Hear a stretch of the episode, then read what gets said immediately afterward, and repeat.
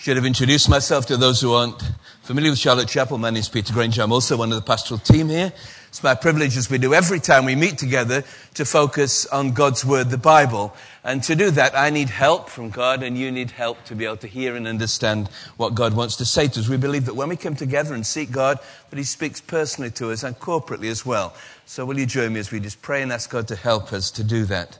Heavenly Father, thank you for your great love that we've witnessed and heard about this evening in a very visible way in the baptisms. Now, as we come to focus on your word, the Bible, and your Son, who is the living word, Jesus, we pray that you'll help me to explain things clearly, help us to understand, keep away distracting thoughts, and help us to respond to whatever you might want to say to us, the God of heaven, speaking to individuals even this evening. Help us, we pray, in Jesus' name. Amen.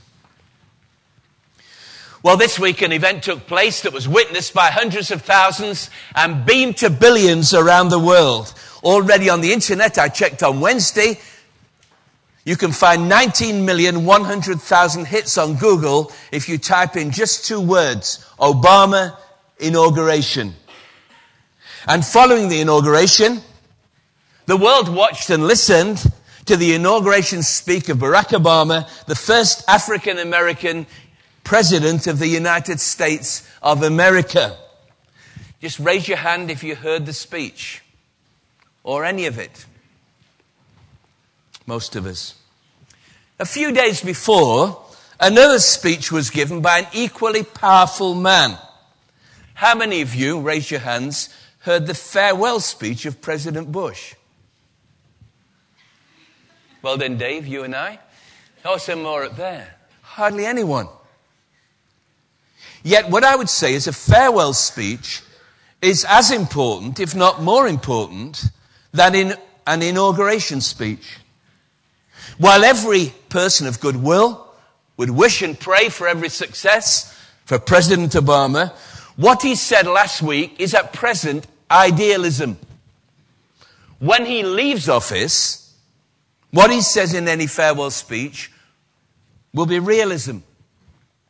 And today then, I want to focus very briefly, as we come to an end of this service, on the farewell speech given by a leader to his nation around 3,500 years ago. He's an old man with a remarkable personal history. Unlike Barack Obama, who reminded his audience that 60 years ago his people were still being treated like slaves, this man can look back 60 years and remember actually being a slave a slave in the most powerful nation on earth at that time. For the first 40 years of his life, this man was literally a slave. He lived through then some of the most dramatic days in human history. As he and his people were rescued from slavery in Egypt by the Lord their God with a mighty hand and an outstretched arm.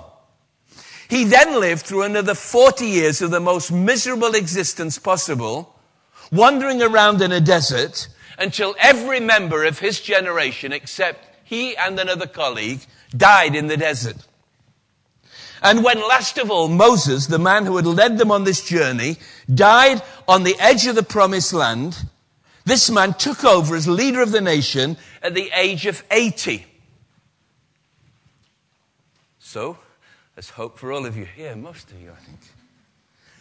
Three decades of fighting and conflict followed until at last the land of Israel was established within secure borders. And now here he is, Joshua is his name, 110 years old, old and worn out, and he summons the people of Israel to a place called Shechem, the spot where hundreds of years before God had appeared to Abraham, the father of the nation, and promised this land. It's a natural amphitheater with two mountains on either side.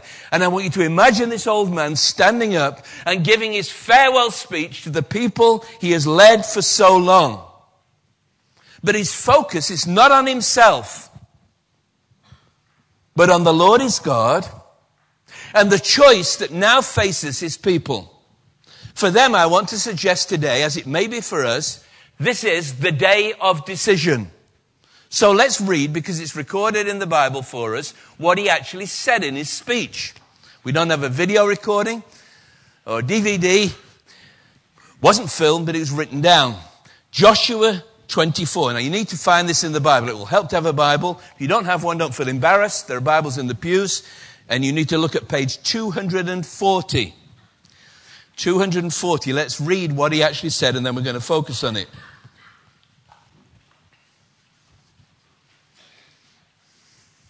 Everybody got it? Verse 1. Then Joshua assembled all the tribes of Israel at Shechem. He summoned the elders, leaders, judges, and officials of Israel, and they presented themselves before the Lord. Joshua said to all the people, this is what the Lord, the God of Israel says. Long ago, your forefathers, including Terah, the father of Abraham, and Nahor, lived beyond the river and worshipped other gods. But I took your father Abraham from the land beyond the river and I led him throughout Canaan and gave him many descendants. I gave him Isaac, and to Isaac I gave Jacob and Esau. And I assigned the hill country of Seir to Esau, but Jacob and his sons went down to Egypt. Then I sent Moses and Aaron, and I afflicted the Egyptians by what I did there, and I brought you out. When I brought your fathers out of Egypt, you came to the sea, and the Egyptians pursued them with chariots and horsemen as far as the Red Sea, but they cried to the Lord for help, and he put darkness between you and the Egyptians. He brought sea over them and covered them. You saw with your own eyes what I did to the Egyptians. Then you lived in the desert for a long time. I brought you to the land of the Amorites who live east of the Jordan. They fought against you, but I gave them into your hands. I destroyed them from before you, and you took possession of their land. When Balak, son of Zippor, the king of Moab, prepared to fight against Israel, he sent for Balaam, son of Beor, to put a curse on you. But I would not listen to Balaam, so he blessed you again and again and I delivered you out of his hand. Then you crossed the Jordan and came to Jericho. The citizens of Jericho fought against you, as also did the Amorites, Perizzites, Canaanites, Hittites, Girgashites, Hivites, and Jebusites. But I gave them into your hands. I sent the hornet ahead of you, which drove them out before you. Also the two Amorite kings. You did not do it with your own sword and bow. So I gave you a land on which you did not toil, and cities you did not build, and you live in them, and eat from the vineyards and olive groves that you did not plant. Now, fear the Lord and serve him with all faithfulness. Throw away the gods your forefathers worshipped beyond the river and in Egypt and serve the Lord. But if serving the Lord seems undesirable to you, then choose for yourselves this day whom you will serve, whether the gods your forefathers served beyond the river or the gods of the Amorites in whose land you are living. But as for me and my household, we will serve the Lord.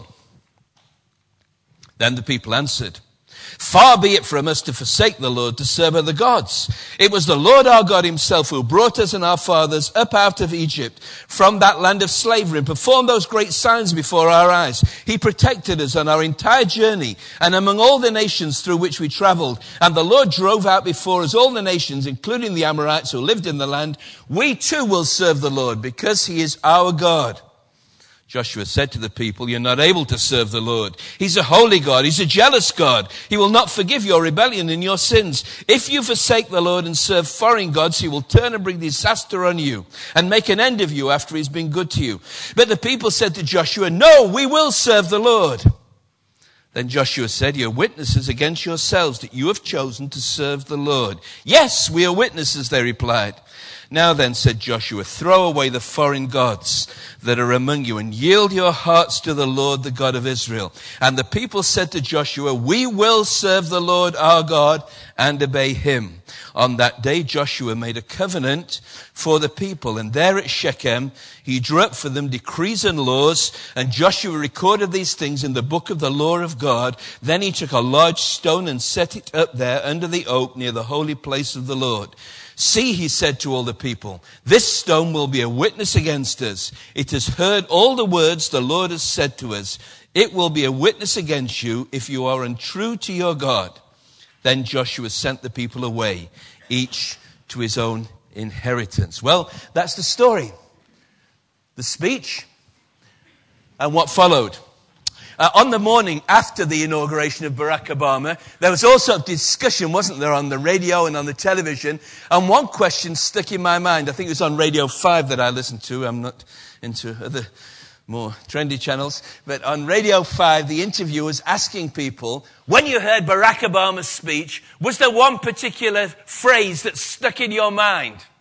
And all sorts of people had different answers. No, no one could exactly agree on what was the most significant soundbite, if you like. But if you'd asked the same thing about Joshua's speech and said, what was the one thing that summarized what he was on about? Then the answer would surely be this. At the climax of the speech, when Joshua challenged the people with these words, choose for yourselves this day whom you will serve. And today I want to focus very simply on the choice that these people were called to make. And I want to suggest that this baptismal service on this particular day, January the 25th, 2009, may be for you also the day of decision. Because at the end of this service, you're going to make a choice about whether you will serve the Lord or not. And I want to say three very simple things about this choice. All right, very simply. First of all, it is a fundamental choice. Choose for yourselves this day whom you will serve. All of us make choices in life. They range from the trivial, which breakfast cereal shall I eat tomorrow morning, to the serious, which person will I marry? Many of them are optional. You may choose not to eat any cereal or not to marry. And you may have no choice at all. There are many people in the world who go to bed hungry and get up hungry who have no cereals to eat. And not everyone is asked the question, Will you marry me? But the choice that Joshua gives to the people is fundamental to them and to all of us. At its heart, all of us must make this choice. it is a choice about this. A choice every person must make. Who are you going to serve? Every human being, every one of us here, is made to serve.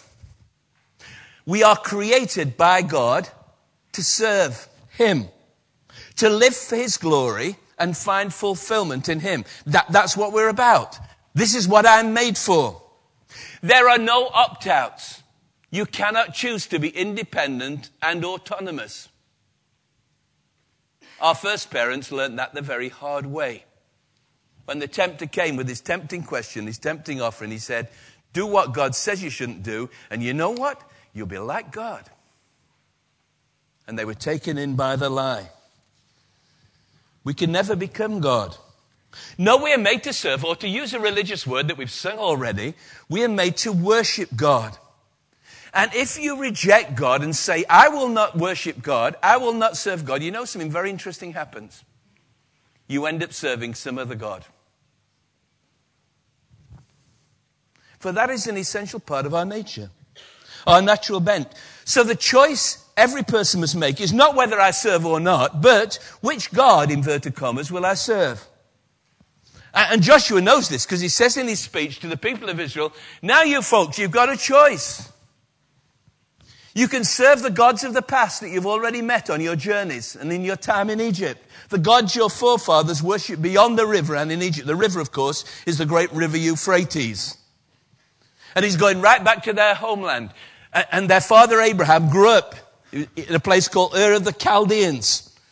And it was a place that was characterized by idolatry. Uh, we know from research in archaeology that the people worshipped supremely the moon god. They then ended up in Egypt. And the people in Egypt, the supreme deity was the sun god. And lots of other animal gods, if you've looked at Discovery Channel and all these programs about what happened in Egypt.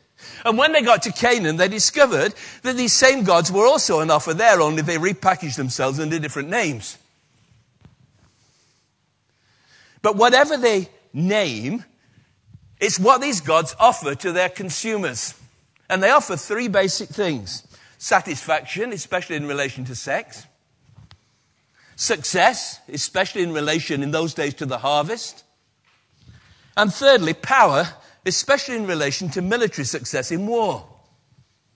And this is what these gods have always promised, and they still promise the same thing to us today, although we may not bow down to representations of them. What is in offer in our society are the gods of money, sex, and power.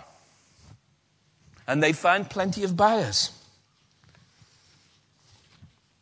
And over against these is God, the one true God. So the fundamental choice you have already made, or you are making, or you will make this evening is this.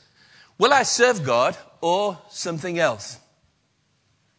The fundamental choice is to serve God or to serve Jesus, speaking to his fellow Jews who would never have been seen dead anywhere near an idol and who claimed to worship the one true God said, no man can serve two masters. Either he'll hate the one and love the other, or he'll be devoted to the one and despise the other. You cannot serve both God and money. It's a lesson that many in our society are learning today. So each of us faces the same fundamental choice that Joshua placed before the people of Israel. Whom am I going to serve, the Lord or some other God? going through this the PowerPoint with Steve, and he said, I'm showing my age here. Okay, go back, friends. Years ago, there was a, well, he's still around, a great singer called Bob Dylan. Uh, uh some, anybody heard of him? Yes, okay, some of the older ones my age. All right. He went through a phase when he claimed to follow Jesus. Sadly, he doesn't seem to maintain that, but, but he, he brought out an album called Slow Train Coming, which is a brilliant album. And one of the songs in it is called Gotta Serve Somebody. Let me read you some of the words. I won't sing it. Oh, I could probably sing it better than him because he's not a great singer, is he? But okay, listen carefully because it's very interesting what he writes. He says, "You may be an ambassador to England or France. You may like to gamble. You may like to dance. You may be the heavyweight champion of the world. You may be a socialite with a long string of pearls, but you're gonna have to serve somebody. Yes, indeed, you're gonna have to serve someone." You might be a rock and roll addict prancing on the stage. You might have drugs at your command, women in a cage. You may be a businessman or some high degree thief. They may call you doctor or they may call you chief, but you're going to have to serve somebody. Yes, you're going to have to serve someone. You may be a state trooper. You might be a young Turk. You may be the head of some big TV network. You may be rich or poor. You may be blind or lame. You may be living in another country under a different name, but you're going to have to serve somebody. Yeah, you're going to have to serve someone. You may be a construction worker working on a home. You may be living in a mansion. You may be living in a dome. You might own guns and you might even own tanks. You may be somebody's landlord. You might even own banks. Yeah? But you're going to have to serve somebody. Yeah, you're going to have to serve someone. You may be a preacher with spiritual pride. You may be a city councilman taking bribes on the side. You may be working in a barber shop. You may know how to cut hair. You may be somebody's mistress, maybe somebody's heir. But you're going to have to serve somebody. Yeah, you're going to have to serve someone. Might like to wear cotton, might like to wear silk, might like to drink whiskey, might like to drink milk. You may like to eat caviar, you may like to eat bread. You may be sleeping on the floor, sleeping in a king size bed, but you're going to have to serve somebody. Yeah, you are. It may be the devil or it may be the Lord, but you're going to have to serve someone. You get the point of the song? The question is, this is the fundamental question is, who are you going to serve? Now, here's the second point. It's a fundamental question, choice. But secondly, it is a rational choice. Uh, again, following Barack Obama's inauguration speech, some people were quite disappointed that it was lacking in the kind of rhetoric and emotional appeal that had characterized his speeches when he was going for the Democratic nomination and for president. Others, however, commended him for the fact that he didn't play the emotional big, big speech card but rather he gave a reasoned presentation of both the challenges and difficulties as well as the opportunities and possibilities which face his administration and the American people. Now, when Joshua stood before the Lord, he could have presented them with an ultimatum serve the Lord or else. After all, he's the Lord. They're just puny human beings, and so are we. They're like willful and disobedient children. So you know when your kids say, you say to your kids, do this. And they say, why should I? Because I said so. It's a great parental, you know. When you're old, you'll understand. Yeah? But Joshua is amazing. Speaking on behalf of the Lord, he offers them an option. He says, choose for yourselves this day whom you will serve. And he not only gives them an option, but he gives them reasons for making a choice. He says, remember what the Lord has done for you. He reviews how the Lord called Abraham and gave him many descendants, verses 2 to 4. Verses 5 to 7, how he brought the people of Israel out of slavery in Egypt and delivered them from Pharaoh's army at the Red Sea.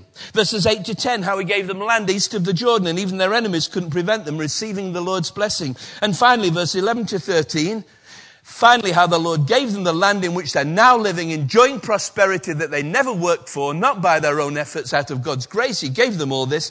And in the light of this, he says, make your choice on the basis of what the Lord has done for you. Verse 20, 14, he says, now, now, in view of all this, fear the Lord, serve him with faithfulness, throw away the gods your forefathers worshipped beyond the river and in Egypt, and serve the Lord. He doesn't need to review for them what these other gods offered them or fail to offer them. He simply says, throw them away. Actually, he's speaking literally. If you've been reading through the Bible in a year, which many of us have, do you remember that story with Rachel when she ran away from her father Laban with Jacob? And he chased them afterwards and he said, Where are my gods? She got them in a saddlebag of the camel. And she hid them away for reasons, if you've read the story, won't go into it, but um, she had a good reason for hiding them away. They were just little small uh, household gods that could be disposed of like garbage. And you say to yourself, surely the choice between worshipping the little, the little idol that you can put on your mantel shelf and worshipping the Lord God of heaven who's done all these amazing things, there's no choice rationally. You see, it's the false gods who call on us to worship them unthinkingly. How many people have chosen the false gods in the heat of emotion or lust without considering the consequences? And what you discover is that that kind of service leads to slavery. Now, now today, 3,500 years on, we have a far greater history than did the people of Israel and far more reason to choose to serve the Lord. We look back and recall that God sent his own son, Jesus, to become one of us, to die in our place so we might be forgiven and reconciled to God as his children. We look back and remember that God raised Jesus from the dead to set us free from the fear and power of death, to serve the one true God as Jesus promised. He whom the sun sets free is free indeed. We remember that God promises His Holy Spirit to all who turn from their sin and comes to live within. God of heaven living in me. We've just been singing it. We remember that God has promised us future glory when this life is over, and His presence forever, and so much more. And after reviewing these wonderful things in his letter to the Christians in Rome, the Apostle Paul says, What should we say then in response to this? If God is for us, who can be against us? He who did not spare his own son, but gave him up for us all, how will he not also, along with him, graciously give us all things? Surely the choice to serve the Lord rather than any other gods is no choice at all. But still, Joshua, having said all that, presents the people with a reasoned and real choice. He says, But if serving the Lord seems undesirable to you, then choose for yourselves this day whom you will serve. So I present the same reasoned choice to you. Choose the Lord. Choose the Lord Jesus over against all the other gods that you've been worshipping and serving up to this point, maybe. For notice, thirdly and finally, my last point it is a personal choice. Joshua addresses his speech to all the people, but each person has to make a personal choice. Look at our verse again. Choose for yourselves this day whom you will serve. And Joshua sets a lead by declaring, regardless of what any of you guys choose, if none of you choose the Lord, as for me and my house, my household, we will serve the Lord. Now he's speaking, of course, on behalf of his own family and those in his household, including his servants and his children. When Joshua's gone from the scene, they're grown up, they're going to have to make their own choice. But today, on their behalf, he declares the allegiance of his family on their behalf. Many years ago, two sets of parents, now grandparents, committed their families and children to the Lord. And more recently, their parents, two of those children, committed their own children to the Lord in this church.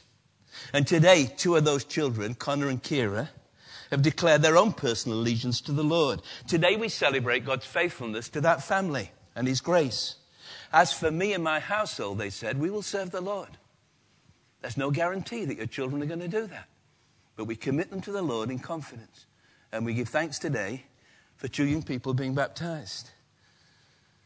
So there was a personal choice made by Joshua. And following this, there is a choice made by the people. Did you notice what they said? Far be it for, for us, they said, to forsake the Lord to serve other gods. Verse 16 recalling God's goodness to them. Verse 18, they say, We too will serve the Lord. He's our God. Joshua reminds them this is no trivial or easy commitment. But the people reply, No, we will serve the Lord. The Lord Jesus Christ, if you read the stories in the Gospels, the account of his life, he always cautioned enthusiasts who said they wanted to follow him. He always said to them, as I say to you, count the cost if you're going to serve the Lord. He spoke about the cost of following him. Then he called the crowds to him along with his disciples and said, If anyone would come after me, he must deny himself and take up his cross and follow me. It's a wholehearted commitment, taking up the cross, dying to self, as one of the verses we got in Galatians 2.20. Crucified with Christ. But he also emphasized the cost of not following Jesus. What good is it for a man to gain the whole world, yet forfeit his soul? Or what can a man give in exchange for his soul? If anyone is ashamed of me and my words in this adulterous and sinful generation, the Son of Man will be ashamed of him when he comes in his Father's glory with the holy angels. There are eternal consequences to following Christ, and there are far more serious consequences to not following Christ. So let me ask you the personal question. Have you declared your allegiance? Have you said, as for me, and if you're a parent, and my household, we will serve the Lord. Maybe some of you young people here are like Connor and Kira. Your family came to Charlotte Chapel. Maybe all the years I've been here, I held you as a baby in my arms and we committed you to the Lord and said, Bless these children. May they grow up to know and live and serve the Lord. And now you're old enough, you've got to make your own choice, young people, the ones in the top there and other ones as well. Put you on the spot. You going to serve the Lord? Got a choice. Your mum and dad made the choice on your behalf while you're under their care, but now you're of an age, you need to choose for yourself. Who are you going to serve? So notice finally, nearly finished, conclusion. This is the day of decision. Choose for yourselves this day. Today, says Joshua, this is the day. Choose for yourselves this day whom you will serve. And following their repeated affirmation, they will serve the Lord, Joshua says, Your witnesses against yourselves that you have chosen to serve the Lord. Okay? This is, you, you sure about this? Yes, we're going to serve the Lord. And they say, Yes, we are witnesses. And their verbal witness is followed by a decisive act of commitment to turn from the Lord, turn from the past, and to turn to the Lord.